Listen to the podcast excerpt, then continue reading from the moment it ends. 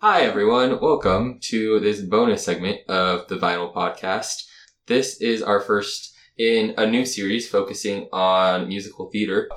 So, I've been really excited to bring this to you for a long time. Today, I have my wonderful, just delightful friend Aubrey Roskelly here with me. Hi, hello, Aubrey. Hello. Thank you for calling me delightful. Anytime, because you absolutely are. I begged Aubrey to come help me with this because I was like, I want to have this conversation, but I don't know how to do it. And the whole time I was like, I don't know what I'm going to say. So Aubrey's here to keep me on track and just add to the beauty of this conversation.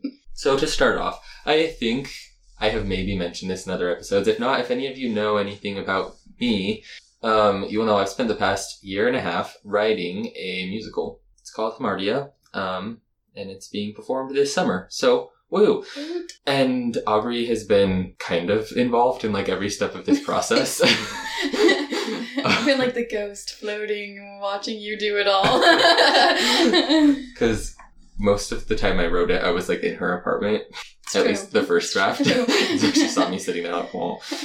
And then Aubrey has music directed the performances of the show. I begged her to do that also. Actually, begged her as in I texted her and said, listen, you don't have to do this. And please say no. And then I said yes. So that's how that went. Twice. I said yes twice.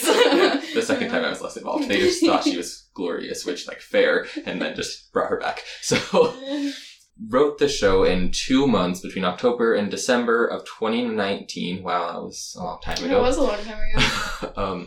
And then there was a performance of that in July of 2020.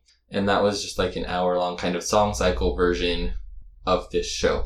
And then since then, I've been expanding it into a full-length musical. And so they're putting that production on this summer. And so in the past year, I've been workshopping, rewriting. Every time I wrote something, I just email it to Aubrey and be like, hi, here's this. Do what you want with it. And yeah, that's how we got to where we are today. So we just want to talk some about that process of what writing it was like from the very beginning to the finished product that we have right now. Finished is relative because I could probably still change things, but here we are. Let me think back to the beginning here. This all started, let me tell you everyone, we're going to hop back to April of 2019 because that's where kind of the idea for this all came from. I was listening to a podcast. I think it was Rob Gardner. Love him. Yeah, he wrote Lamb of God Oratorio. Mm-hmm. And he was talking about his experience as a composer, and I was like, that's something I want to do. So I was listening just to see what his experience was like. And he was going to school for composition and then just decided he wanted to write some stuff. So like for Lamb of God, from what I remember, he literally just emailed the London Symphony and was like, hey, I want to write something. They were like, great, here's these days, write it. And like that's how he got started. So I was like, okay, you know what? If I'm going to write a musical, which is something I'd always wanted to do, I'm just going to start. I'm just going to do it because if not, I just never will. So I'm just going to do it and then send it to someone and see what happens. And then a few months later, I found out that this theater that I'd been working with was doing a festival for new shows. So I was like, great, perfect opportunity. And so I'd started writing some. I was actually working on another project with a friend. We didn't end up getting that completed. So we were working on that through most of that summer. And then come October, I was like, well, this isn't going to happen, but I still want to submit something to this thing. So I was like, I'm just going to restart and write as much of a show as I can in 2 months. So yeah, 2 months, people. Like, is he crazy? Absolutely. But it works. What's funny is I was looking at my notes from that first draft today, and I was like, you know what? I put way more thought into this than I did the second draft, I think. Somehow that came together so well, and I have no idea how, because the second draft is a complete mess in my head. But it's fine. Here we are. And so I started in October and just started outlining, writing. So the whole concept of this show came around like literally one song and one moment I wanted to portray on stage. Because I wanted to show the experience of a child whose parents were separating or divorcing and like the effect that that has on the child. And so I had that concept and everything else was just to fill in background for that one moment. So I started outlining and just said, okay, I want that to happen towards the end. I'll write a song about that. How can we like work around that? And then just started building characters and ideas based on other aspects of that story and just elements of that experience that I wanted to see on stage. And so that involved like the experience of parents, one of which was maybe not in the healthiest relationship, but like needed a boost of confidence, and one of which was not very aware of that happening. And so just all of these things like wrapped in and started to build this storyline, providing background to the one moment that I was trying to build up to. So the show has 4 characters, and when I initially wrote this, they actually didn't intend for them to have names. The only reason they eventually had names is because it worked in the lyrics of the song. But like, why didn't you intend for them to have names? So, okay, this is a good question. Wait for that truck to drive by.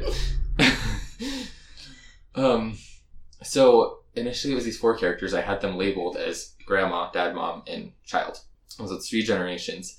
And at this point, the show was less of like a full-on musical and more of a song cycle, which for those of you who don't know, song cycle is just a bunch of songs strung together that kind of form a story, but like not quite. There's bits and pieces that are missing. It's just a bunch of songs that are mostly fitting together. And so this first draft was just 16 songs straight in a row, no dialogue, just like bits and pieces of this family's journey over the course of about 15 to 20 years. And so initially it didn't necessarily feel fitting to give them names because it wasn't like they were completely developed characters. They were just like just moments really, and just people that fill in those moments and these experiences. But then the more I wrote, like the more the character stories became specific, and there was actually more context than I initially intended. And so it felt more fitting to bring in names and a little bit more background for them. So we have the grandma, her name's Connie, the parents, Melinda and Grant, and then their child, Riley. So at that point, once I had that, I started just making a list of, okay, here's like the moments that I want to write songs about. And they didn't really have titles. It was like the dad sings a song about whatever. And it was just kind of a list of songs. And then from there, I knew I had a deadline 2 months. And so I had calculated out, I need to write this much of a song every day in order to reach the goal. And he would seriously on the dot. He would just oh, it's time for me to write. I gotta write. I gotta get this much writing in tonight. And he'll just go for it. And he's like, yeah, I just wrote a song and a half tonight. I'm like, who are you? I was going to school and working both also. And so it was from 10 p.m. to midnight. That was my writing time. I was I have 2 hours a night dedicated to this. And I needed to write a quarter of a song a day in order to reach the goal. And so it was just any bit of anything, whether it was lyrics, whether it was music. I just started working and piddling away until we got a draft done. Which, looking back, it was really rough, but it was something, and it mostly worked, and I was staying happy with that thing. Amen. Yeah. So, and actually, by the time I finished that draft, it was actually 14 songs, then I submitted it to the theater, and then the day that it was due, he's like, let's just add 2 more. I was sitting there and I was like, these characters don't really wrap up their stories very well. So I wrote 2 reprises and stuck them in and then resent it to the theater that day. It's like, hey, just kidding. Here's this. Here's 2 more songs. So anyway, that's how the first draft came about, which it's really interesting. I don't know. Here's a little bit about the songwriting process. I know you've done some songwriting too.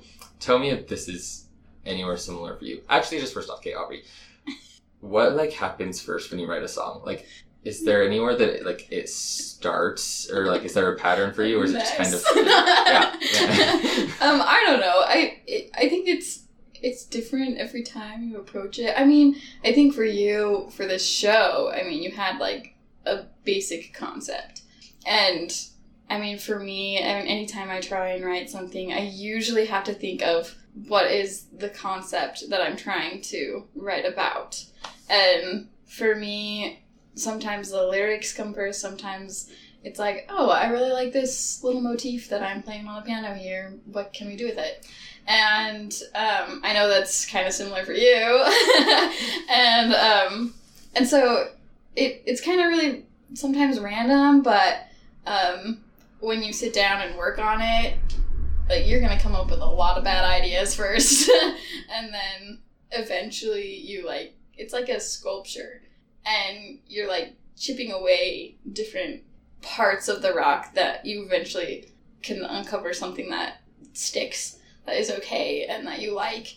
And so for me, it's always starting with an idea, one concept, like you were saying, about this pinnacle moment that you wanted to portray, and then everything else sort of fell in around it. That's how I am, just on a smaller scale. One song at a time. Yeah, because I've had a lot of people ask me, like, what's the process of writing a song? And it really is just, like, it depends on the song. Some of them, it's literally, like, here's a word that I want in this song, or, like, here's a phrase that I want to write around. And some of them, it's, like, I'll have the entire piano accompaniment written before there's a single note or lyric. Yeah. And so, like, it really just depends. And I think that's an important thing, is songwriting really isn't linear, at least for me, but I think that's pretty true for most people, is it's just, like, take what you have and start working with that. And, like, that is true of writing something even as massive as a musical. Like, it doesn't have to be linear. You don't have to have it all put together. Like, heck, I was... continue to make changes, and a lot of time I'd write complete songs and have complete other scenes that I was like, I don't even know what's going to happen here, but I'll figure that out. And then as you write, you start to discover more about the characters and can fill in other pieces around it.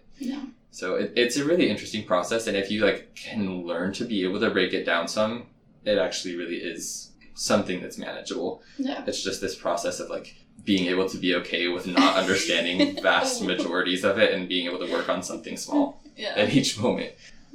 Anyway, so that's draft one. That happened. Then July of 2020, they performed that version of the show and approached me about producing it as a full musical the next year. And so, which, by the way, let me just interject this. Okay, yes. So the theater that was doing it, the New Works Festival, they had multiple works that were all just short little things. Under an hour, and they produced them all, and then they chose one of those works, Logan's, to make into a full production and premiere it the next New Works Festival. So it's like not just like, yeah, they just decided to make it a big deal. Like, it is a big deal, people. Like, it's pretty dang awesome that out of all the new works that were submitted, his was chosen to be a full length the next year. So that's just a little tidbit there. Thanks. We'll hear more from Aubrey in a second about the production side, because like the way this has worked, I write it all like at my piano in my bedroom, and she's been on the side of like actually taking that and then translating it to being on stage, which I haven't been involved with at all. So her perspective is completely different from mine on this. Like, she gets like random notes that I throw her in emails at 2 a.m. and then has to try and get that to happen on stage. So yeah, once after that first production of July last year, we started writing again. And most of these edits came that summer. Because, it was like immediately after the show. Yeah, because we started thinking about it, and we talked some with the cast, and they had a lot of questions, which I wasn't anticipating. They were like, "What happens to this character? Like, how did we get here? What is going on in all these moments?" And so a lot of the changes I actually made were like filling in background context and not changing anything at the end, just because it was a song cycle, so there were a lot of holes throughout. And so like the end of the show, and it's changed a little bit, but not a ton. Yeah. And so, like, we took all that feedback. I started making lists. I, like, took a list of the initial 16 songs and just wrote down, like, okay, what needs to happen in between these to fill in everything that we have. And I was counting just barely, actually. So the initial production had 16 songs. The current version has 25. And I've written 35 songs for this show. Like, between it all. Yeah, because between those edits. I mean, I'm sure you'll talk about this. But, like... he, like, keeps some songs, and then, like, never mind, I just wrote a whole new love song right here instead.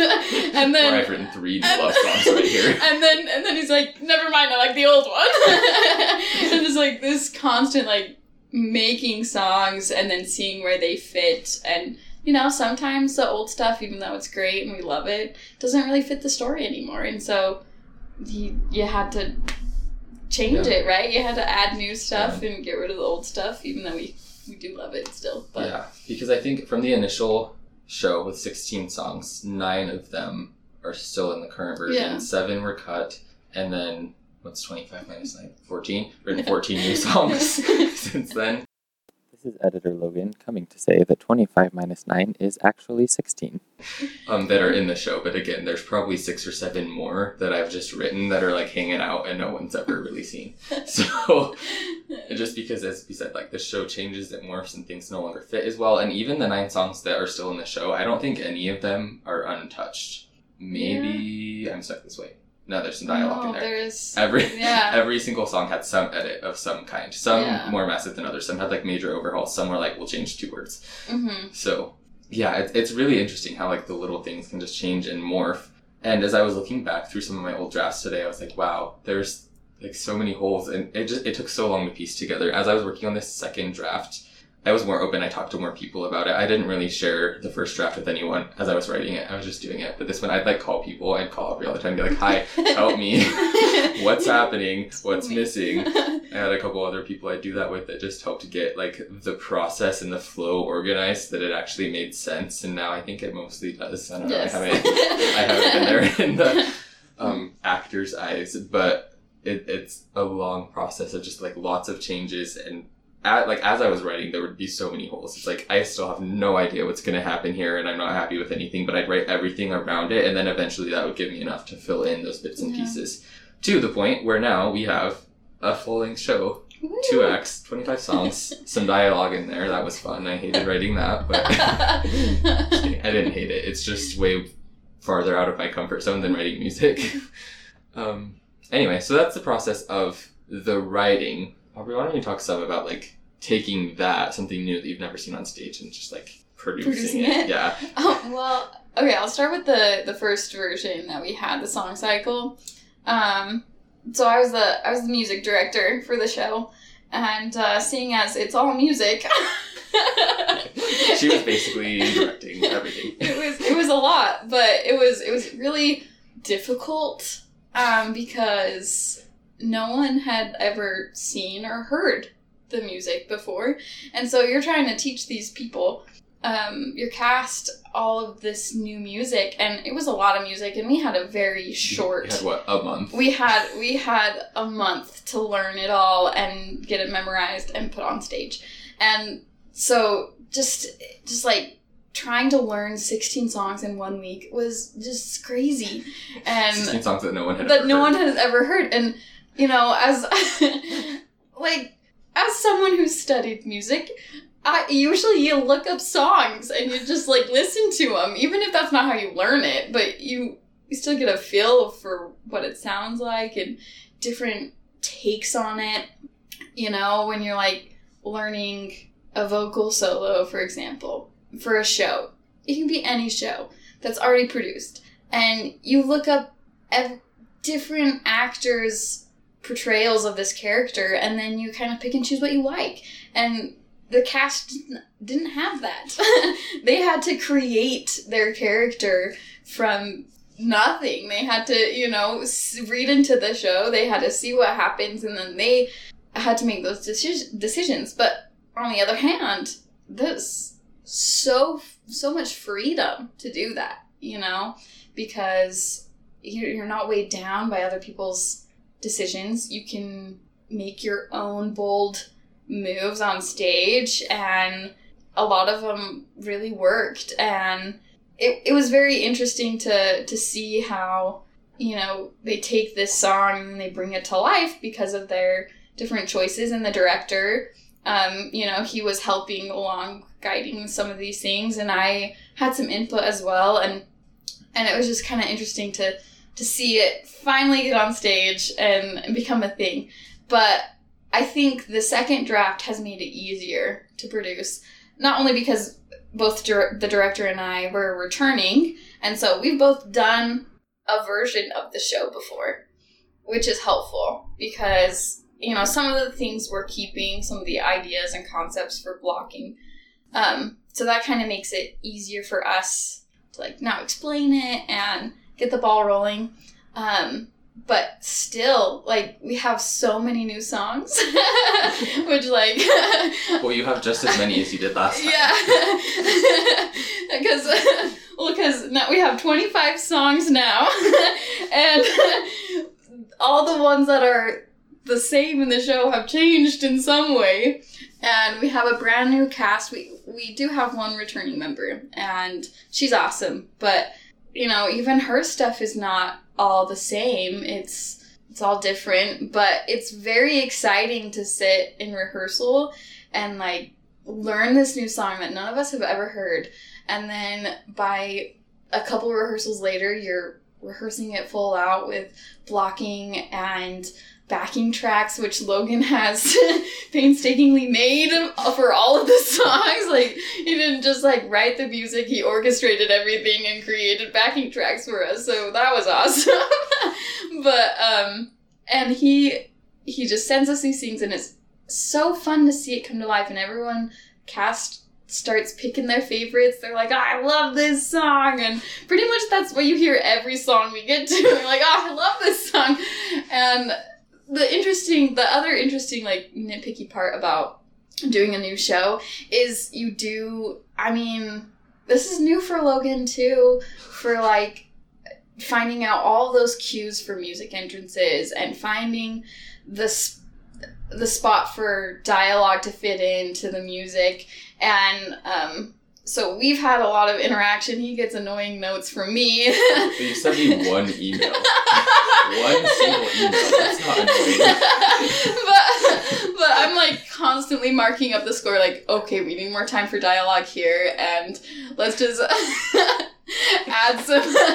add some more measures here. And I just, like, full out email him, like, Logan, you need to repeat these four measures. I promise you, we just need it. She acts like this is a harsh thing, but it's really not. She sent me one email that was like, hi, here's some changes if you have time, get to cool. Thanks so much, you're awesome. Like, but, like, the concept is that, you know, Logan's never produced the show, so he doesn't always know the exact dialogue mount for... The best I know for the timing is once I had the second draft done, I sat here at my piano and would play the entire show, me singing every role and speaking the lines. And so I'm sitting here playing the accompaniment and speaking the lines. I was like, this feels like enough time. And so, yeah, it is interesting. It's a really collaborative process. And even, like, as we were writing and drafting, I was pretty back and forth with Aubrey and the director, both, like, here's how it's going, here's where we are, and they give me a lot of really good feedback on, like, what to incorporate, what to change, etc. Yeah, and Logan's been really great to be open to, like, suggestions or, like, oh, we listened to the backing track and, you know, we're not, like, a super big fan of... And this guitar sounds like a harp. This guitar that sounds like a harp. Can you change it to piano? And, you know, we were very intentional with the first draft with some of the songs, because we just liked it how, like, we liked certain instruments over others, like piano. We liked piano for certain moments because it just felt more fitting. And Logan was totally cool to be like, okay, yeah, we can change it and you can just use piano. And things like that where it's very much still alive and a breathing show where we can collaborate and make changes that fit the show, which hopefully will in later productions of it, which we are really hoping for, right? That, you know, that groundwork will have been done and completed, and then it's easier for them to produce because all those little kinks have been worked out. Yeah. Well, it was even interesting for me last summer going to see the first draft because I hadn't seen any of the rehearsals. I had no idea what I was going to witness on stage. And actually, okay, one thing first, that is incredibly vulnerable. Like, I've acted, I've performed a lot of times, but, like, sitting in that audience where the show that I'd written was being performed is, like, the most vulnerable and nervous I've ever felt for a performance. Just because it's like, hi, this is me, and I wrote this, and if you hate it, sorry, that's on me, everyone. And it's also not the most, like, upbeat show ever. It's pretty raw and real. Yeah. And so I was really intimidated, but, I mean, they did such a good job. And even just, like, going and seeing that version of the production informed so much of the changes that were made to the show. Yeah. And seeing, like, oh, this is how this, like, read on stage, this is how this actor portrayed this, I didn't even think of the character in that way. And so that led to, like, the changes that are coming into this draft is how the characters approached those before. Like, the one returning character I like wrote every edit around like her as a person. I was like, okay, her version of this role is how this is being modified. So that itself has been really fun to see, and just how everyone involved with this has a process in this creation of something new that no one else knows. Yeah. It's a really fun process. It's really hard for everyone involved also, but it's been really interesting. So, and just like to see the change from song cycle to musical, because initially the first draft, some of the songs were more cabaret style type songs where like they didn't fit a ton, but I just like wanted some fun songs that would work well outside of the context of the show. Mm-hmm. And with this draft, it was more so just like everything needs to flow in the story, until a lot of those songs were cut and replaced or something else was written in, to where, at least to me, the show feels more cohesive right now. And there's more of the songs that I'm just like, I just love like every song that's going on stage. Whereas before there were some that I was just like, oh, that's fine, but whatever. So having that full year to ruminate and make changes, I think really did a lot to polish, as opposed to the 2 months that we wrote draft one. And I think it's great. I think the added dialogue as well has helped with the flow a lot, you know, because then you're understanding how the songs fit. Mm-hmm. Whereas, you know, before, whether they fit or not, you're still a little confused. Like, oh, okay, now we're singing about this. Why? And I think the dialogue helps tie that in a lot for this time around. Mm-hmm. Yeah. So I still, again, I haven't seen anything that they're doing. I just like hear from Aubrey, the director. We love you, Sean, if you listen to this. We do. And so I can't wait to see it, like just what they're doing and what's happening on stage. Just because I think for me, and I hope the others as well, I've come to fall in love with so much of this. And like now I approach so many of the songs and I'm like, I really don't have a favorite anymore. Because before it was like, yeah, there were one or two that were my clear favorites. Now but like, do you not really have a favorite? I have like 7 songs right now that I just love so much.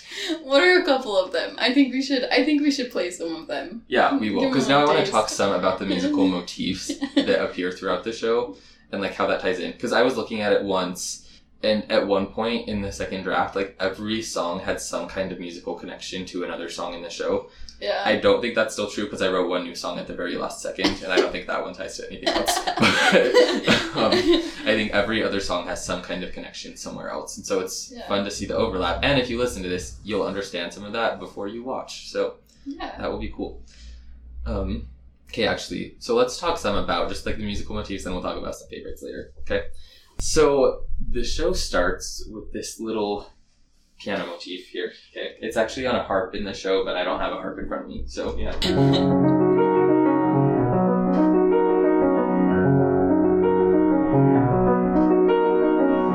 And so it's this little like kind of dreamy sounding thing. The show begins and ends with this song. It's called Hamartia, that just kind of sets the stage for the fact that the show is this kind of exploration of these generations and these family relationships, and just like watching how that plays out. And so you have this like kind of broken fourth wall song that is exactly the same at the beginning and the end of the show, that like sets the scene for everything with this dreamy sound.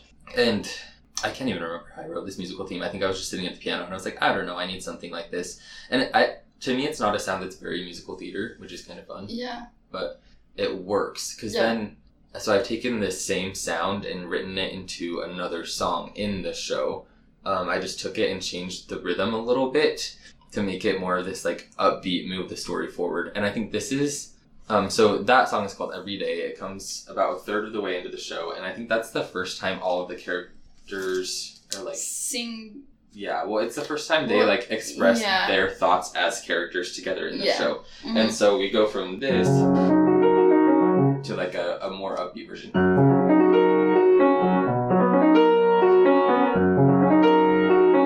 And so it's like more of this bop. They're singing over that, and like the chord progression is the exact same throughout that song. Like pretty much no changes. Like exactly the same music, just a slight change to the rhythm and the instrumentation. And then the chorus of that song actually like happens. I use that as a repeating motif of the characters just like kind of coming to themselves. So that happens at the end of the original Hamartia song that happens at the beginning of the show. So those 3 songs are like always tied together. Yeah. With that music. So here is an example of a song that has quite a few changes from the initial production. This is called Yesterday. This is a song that the grandma character sings. It's written over this. This is played on a guitar in the show. This little, just like really simple acoustic plucked melody.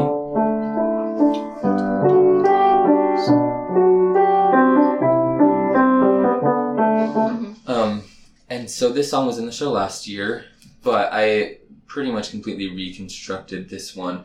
The verses, number one, I just wasn't in love with the music, because it went from that guitar to more of a, like, a B piano thing. And so I stripped that all completely and just kept the guitar looping and wrote a completely new verse on top of that theme that is more fitting with the context of this version. And I, for one, like it a lot better, but... I like it, too. And so, like, that's just one example. A lot of the other themes in the song are the same. It doesn't follow as much of, like, a verse-chorus kind of form. It's just kind of a couple, like, motifs that just come... There's, like, 3 or 4 different things that just kind of overlap. And most of them stay the same, but the big chunk that's what I consider the verse is completely changed. Yeah. One other musical theme that you see in this song is actually what I call the... like love motif. And this is something that happens a couple times in the show. It started out, so there's 3 times this comes in the show.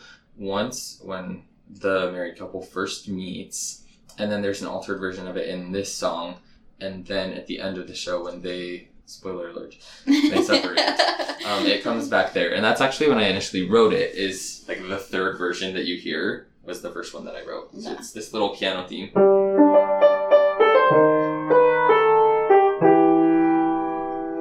That theme, which is in the 3rd song, it's called Our Love, towards the end of the show. I then took that and used that to show like the progression of this relationship of the characters. So there's it's minor in that end version. Then at the beginning of the show, it's this more major version.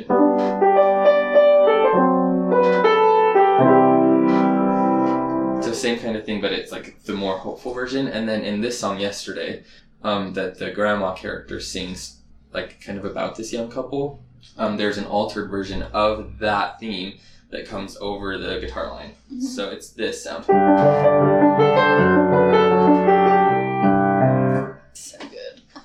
And so, like, that's just one of the examples of these themes that are just kind of all over the place. One other theme that's prevalent in the new version, this wasn't in the original at all, is what I call the toxic positivity theme. Because this is something that I think I discovered watching the show. Is something that the mom character, Melinda, who I think is, like, in the initial draft, she was kind of the villain and no one really liked her. And in all of the rewrites, I wrote it so that the show kind of, like, hinges on her character. It's kind of all centered around her and this, like, growth that she has. And so there's this theme that accompanies her where she is... really just not good at processing, like, the events and the trauma that's happened in her life. And so this is her coping mechanism, is she uses this, like, mantra to move on. I don't even know how to best do this. So there's a big opening number right after the first Hamartia where we kind of set the scene for this show. And it has... This is where the theme is introduced.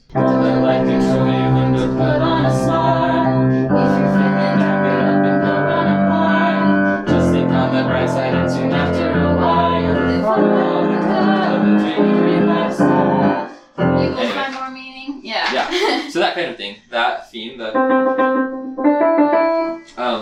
comes up a lot of times, probably too many times in the show, but I decided to leave it because it is this really representative theme of the entire thing happening.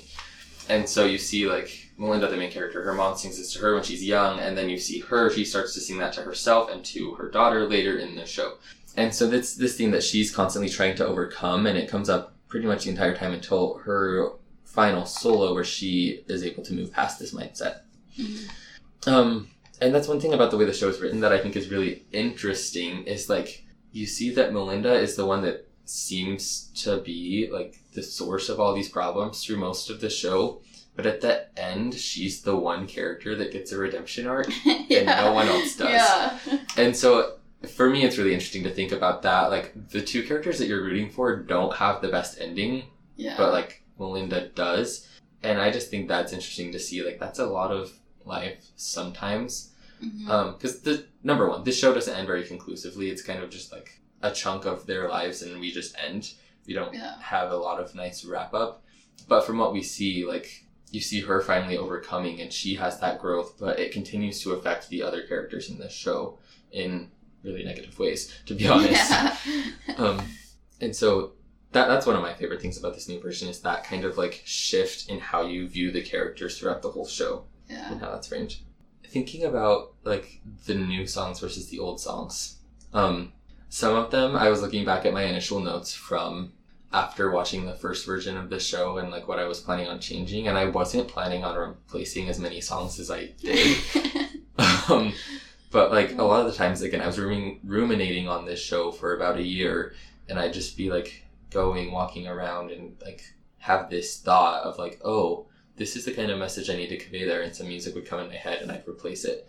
And so that happened a couple times where it like, the new song is literally just like right there on top of what would have been the old song. They're in the same exact spot. It's not like they change a ton about the plot.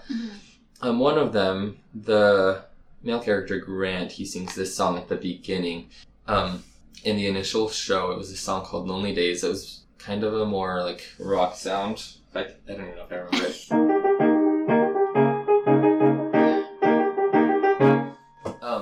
And it was fine. It was like a whatever song. I like didn't hate it. It wasn't my favorite ever, but it was fine. And then back in, I think it was November, I had written it's the third to last song on the show right now. It's Melinda's final solo. And it ends with this really like majestic piano part. That's this kind of sound.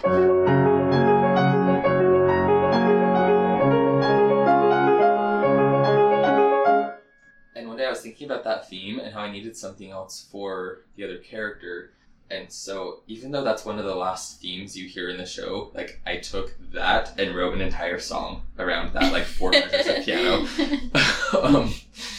And so this is another thing that I think is funny. People listening would be like, OMG, he wrote that song at the beginning, then he brought it back at the end, and like no.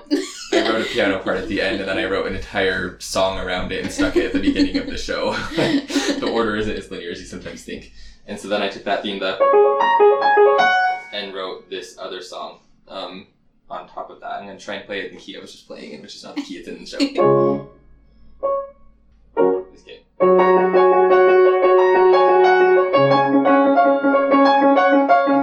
And so like that now replaced the other song that was there before, but it seemed musically more cohesive because it had tied into the show other places. Yeah. And I was able to then rewrite lyrics that fit this version of the character better than the song that was in the original show. Yeah. The other song, let's talk about this for a second, that I've had the hardest time with is the love song, per se. Because I wrote this, like, sad song with the piano motif. Like, that's at the end of the show, and that song was really easy for me to write, because I'm just really fascinated in duets that aren't happy, and so like I wanted that song to be there, and I've loved it ever since I wrote it. And so then I have 4 versions of that that have been 4 different songs that have been in the love song section of the show. I was looking through, and the first one that was in draft 1 was called I'm Sorry, and it was basically like a lot of the same melodies, just that as like a major version of that. The second version was a completely new song that the couple didn't even sing. The other characters narrated for them, which is actually, of the 4, probably my favorite. I don't know if you know this, but Sean wanted me to put that one in the show. Really? Yeah. And I wanted to put it in the show, but like with the changes that happened, it just like it didn't work. And so even though it's one of my favorite ones, it's not in the show because it just doesn't fit. So then I wrote another new song that is actually like pretty much the same as the Our Love at the End. So there were just like 2 versions of the same song. One was just like the falling in love, one was the end. But then that wasn't quite working either. So 2 weeks before I did auditions, I wrote a new song, which, yeah, it's there. And it's great. It's good. It accomplishes what needs to happen in that moment better than any of the other songs, which is nice. But one thing about me as a composer. That love song. This love song accomplishes what it needs to do. See them fall in love. And the lyrics in that one, I think, give the perspective of the characters better than any of the others. Yeah. And so I think that's why that song is important. But I don't know. haven't experienced all that much romance, so I don't write the best love songs ever. One day, maybe, in my life, I will. So that was the hardest song, and there's 4 songs in that moment. Maybe one day we'll hear more of them. Or one day I'll write another song there. But that's probably the song that's had the most changes throughout, because there's 4 songs for that one spot. A lot of the songs in the initial version, not a lot, but some of them had a more heavy rock type feel. And pretty much everything new I wrote in this version was a lot more acoustic, like simple piano, simple guitar. And here's a little bit about some of these songs. So one of them, which this one is maybe, I don't know, it's in my top 5 in the show, is called Hide. Mm-hmm. This is one that mm-hmm. is interesting, like songwriting perspective, because I wrote the entire piano part and had no lyrics, had no anything, but I was like, this is really pretty, and it's one of my favorite things I've written, so I want this in the show. So it's this, I'll just play a little bit for you, listeners.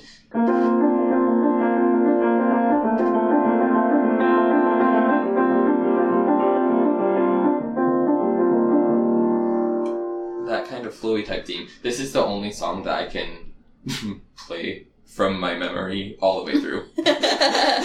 None of the others I can. So that's good. Glad I know my own music well enough. But I fell in love with that piano part so much. And so I found a moment in the show where it could work and wrote lyrics on top of it. And initially it was written as a solo, actually. Yeah. I remember that. I was actually looking through my email the other day. And I was like, oh, Hide. Yeah, I love this song. And I start playing it. I'm like, wait, this is the solo version. I forgot that it was a solo first. But now it's a duet between Grant and Riley. Yeah, so it's the dad and daughter. And it's this really sweet moment of bonding for them, which is good because it's the one big time we see that from them in the show. Yeah. But yeah, it was all written because I liked the piano part and wanted it there. So... But still one of my favorites because of that. Another song that was really interesting to write, it's called That Summer. It's one that Melinda sings early in the show. And this is one that I was trying to just stretch my limits songwriting-wise. And I was trying to write this song and convey the message in as few words as possible. And so most of the song has a pretty similar piano-type vibe to what we've heard.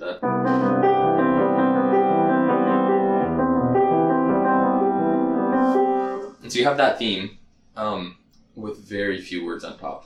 Like, I think each of the verses has 8 words in it. Yeah. And the chorus is like one small sentence. I don't remember exactly how many words. But that was really interesting and a challenge to write, but it became one of my favorites as well, just because there's a lot packed in. Yeah, and honestly, I think it's one of my favorites that you've written because it's so minimal. And... it's really easy for, like, the words are super clear, even though it's over this long period of time, like, they're really drawn out rhythms, but there's so much packed into it that you don't need more words to describe every single thought and thing that Melinda is feeling at this time in the show. And, like, I'm excited for the production because our Melinda is fantastic, and she just so we did our first run through in rehearsal the other day, and basically me and Sean were just like crying. We're like, that was so beautiful, and the music with the acting of like being lost in your thoughts about kind of past experiences and past trauma, kind of all just. It gets you. It's so good. Like, it's so good. Yeah, it was a really fun song to write and became one of my favorites. Like, in general, pretty much every new song I wrote, I like a lot better than the first draft of the show. Like, yeah. I just fell in love with so many of these songs. And because I had a lot of time to work on it, that helped. For those of you who are regular listeners to this podcast, the person who's playing Melinda is my friend Questley, and she was actually on... one of our episodes back in February when we were celebrating Black History Month. I can't remember what it's called, but Questley is incredible. Such a fantastic actress. I mean, I cannot wait to see what she does because she's just so good. I think that we should talk about Keep Us Alive because I love that song. Okay, yeah. And also, at the end, Take a Breath reprise when we have all of their melodies. Okay. Yes, these are some of my favorite ones. So one of my favorite songs, again, this one's probably top five, is called Keep Us Alive. It's actually right before the song we just talked about, That Summer. It's the three female characters, each trying to like come to terms of their relationship with each other. And then they have a pretty hard conversation right after this, which leads into That Summer. And so each of them has their own little like melody that they sing throughout this song. And then it just kind of builds and builds until they're all singing on top of each other at the end. One thing I like about this song is it's pretty broken up. There's a lot of dialogue in between the song, and the dialogue, like the character that's speaking it, it's their theme that we've heard in the show that they're speaking on top of. Yeah. And so you have a lot of musical ideas that are coming back here in this song, some of which you actually haven't heard before. This is another of my favorite compositional things to do, is to like include motifs before you hear the song, so that it's like, already familiar. Like That Summer, it plays in this. In Keep Us Alive, and we haven't heard it yet. Yeah. So then it's already familiar when you hear it later in the show. This song was a lot of fun to write. There's a section in the middle. I don't even know if I can like try to play this, because there's two of us here and there's three parts that are just overlapping on top of each other. Like they're all kind of talking at the same time. I think this was the first thing I wrote of the song, and then filled in everything around it. Well, it's very interesting because what it is essentially is a conversation between the three people, all taking place musically. Yeah. So you have Melinda talking to Connie and Riley, and Riley responding and Connie responding, and they're all just talking with each other, and it's just like this dialogue scene that takes place over 8 bars. And it's just like, we're done, and culminates into this like final end of the song, and it's super powerful and goes into this whole thing where finally they're not like polyphonic stuff anymore. It's they're all singing together finally, and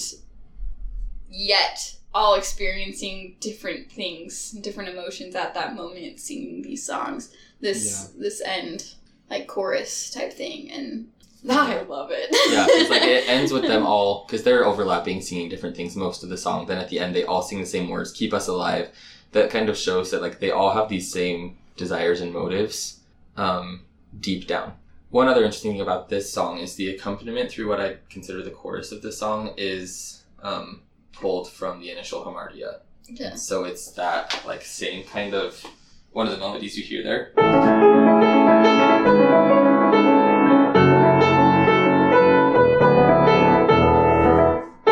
And so it, like, it's really subtle, and you probably would never notice it because there's three other vocal lines happening on top of that. But like I pulled it straight from there. And then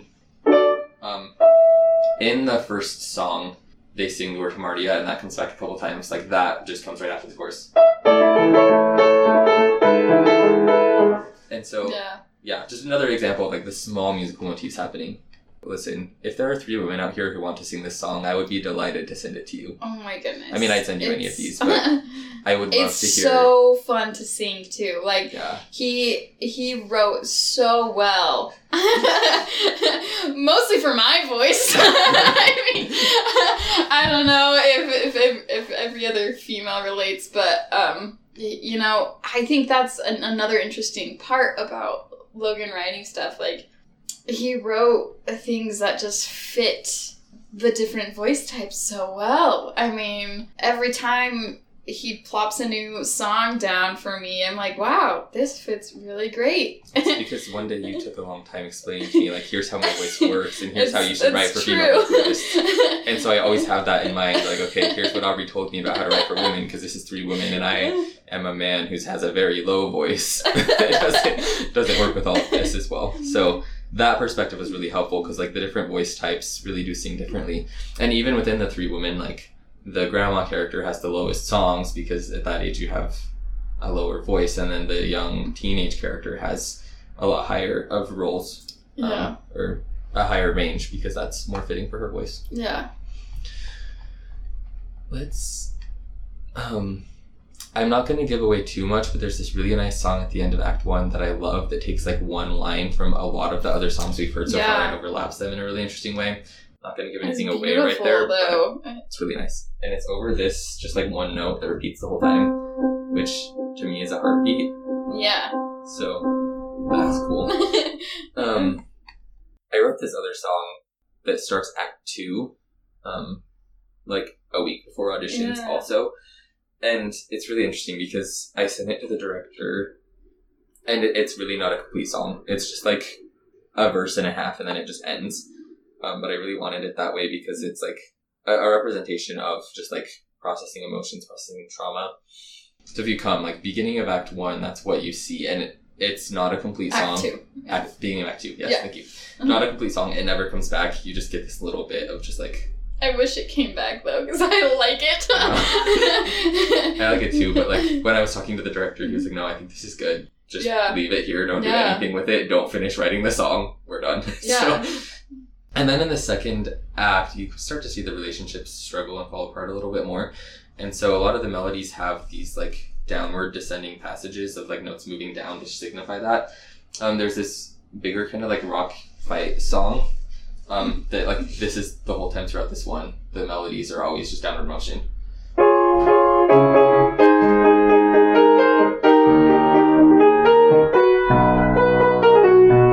Anyway, so, like, they're all moving down. So that's one... little musical thing. That sounds also a lot of fun. That song is so much fun. That's a trio too. I love writing trios for whatever reason. So it's 2 women, 1 man. If any of you want to sing that one, let me know. I'm here for it. What was that? Oh, okay. Then, so Aubrey brought this up a minute ago. One of the other moments in the show I think is really interesting. When I was writing these songs last summer, I called this like the Holy Trinity. Yeah. Because it's 3 solos right in a row, 2 from the parents, 1 from the daughter, and it's just them like trying to come to terms with everything they've seen so far. And again, it's 3 solos, one after the other, and then at the end of all of them, they each start singing the songs on top of each other. Which, I don't know, tell me a little bit about how this was to teach them. Because here's the thing, I didn't even try to make these work together. I wanted to experiment with, like, the dissonance of their relationships. And so it's literally just, like, all of their melodies just, like, plopped, not even tried to sound good. And, like, Logan told me this. He's like, BT dubs never, like, really did it together. Don't know how it works, so have fun.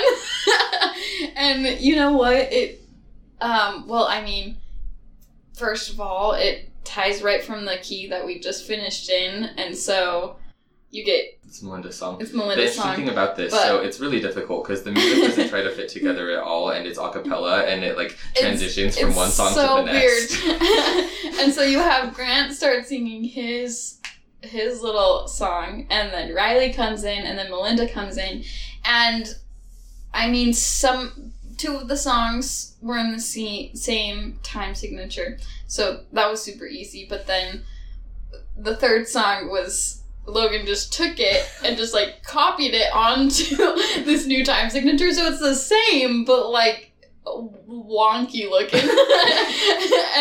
And I just had to sort of reassure the actors, like, I promise it's not as scary as it looks. And, you know, we've had some success in rehearsals, actually. Most of it comes from, I'll just direct them, you know, keeping time for them, and they're just going off and sort of ignoring everyone around them, which is great. And then that's how you have to do, though. You, like, really have to do that, because otherwise you'll just get distracted by the other people. But then, you know, it morphs into Melinda's theme, and then they all are singing in harmony Melinda's theme, and then you get Connie coming back and singing a reprise of a melody that she sang, and then that breaks out into 4-part harmony, which is a jam, actually. I really like it. But I mean, it was tricky to teach it, because even though it's like 8 measures. It was kind of tough. But I think understanding the concept of what it will look like on stage and kind of the purpose of what's going on in the song really helped the actors get it. Yeah. And like understand, oh, okay, so I'm just singing my thing over here by myself because I'm processing things and at this different point in my life, and it all somehow works. I honestly don't know how. We talk about this in rehearsal all the time. We're like, I don't know how he did it. Like the keep us alive little thing in the middle. Like, we're like, we don't know how he does it, but it works. It's kind of a mess. It's just kind of parts everywhere. The keep us alive one is interesting because it was literally like all three voices. Like, because I started to write it as dialogue, and then I just started singing it, and I was like, oh, this is cool. And then I just, like, was there. It's one of the sections that was the easiest and fastest to write for me, because it just kind of came. And yet the hardest to learn. Yeah, true, probably. Like, the songs that you would think were the easiest to write took me forever, and the songs that seemed really complicated I was able to write really quick, just because, like, they worked and they were meant to be in the show. Yeah. So this piece... the reprise at the end, after the three of them sing their solos, they all sing them on top of each other a cappella, and then like every character comes together finally, and it ends unison on one note a cappella to transition into the final number. Yeah. And so it's this really like musically symbolic thing of the characters finally, even though they're separated, like being united for once in the show, and that's the little bit of hope that we get right at the end. It was really fun to write, if nothing else. So. And again, it's interesting because, like, I haven't heard people sing these songs. Like, I have sung them, and I've at times had, like, one person come and be like, hey, will you sing a little bit of this song? Like, I've had a couple of my friends sing some of these songs, and they've actually, like, helped contribute changes to the vocal lines that have stayed in the show. And so, like, then Aubrey has the challenge of taking this that's never been sung and getting it to work in the voices and helping them change they need to make it fit. And it's a really just... exciting process, but I think it's been really fun for everyone involved, I think. Yeah, it has been. It's been a great learning experience in a lot of different things, and it's just been so exciting and satisfying to be part of this new work. Yeah. So, I that's all the ramble I have. Do you have anything else you want to say? I mean, I could always ramble, but this is good. This has been fun today. This has been really fun. I've been wanting to talk about this for a long time, so hopefully it's enjoyable to listen to. If any of you have questions about writing musical theater or about musical theater in general, let me know. We're going to keep doing some episodes about other various musicals and musical theater styles. So if there's anything there you're interested in, let me know. We'll be sure to talk about it. But again, I'm happy to talk about this anytime. If any of you want to see or learn more about this show, reach out to me. It's being performed at On Pitch Performing Arts in Layton, July 8th through 24th.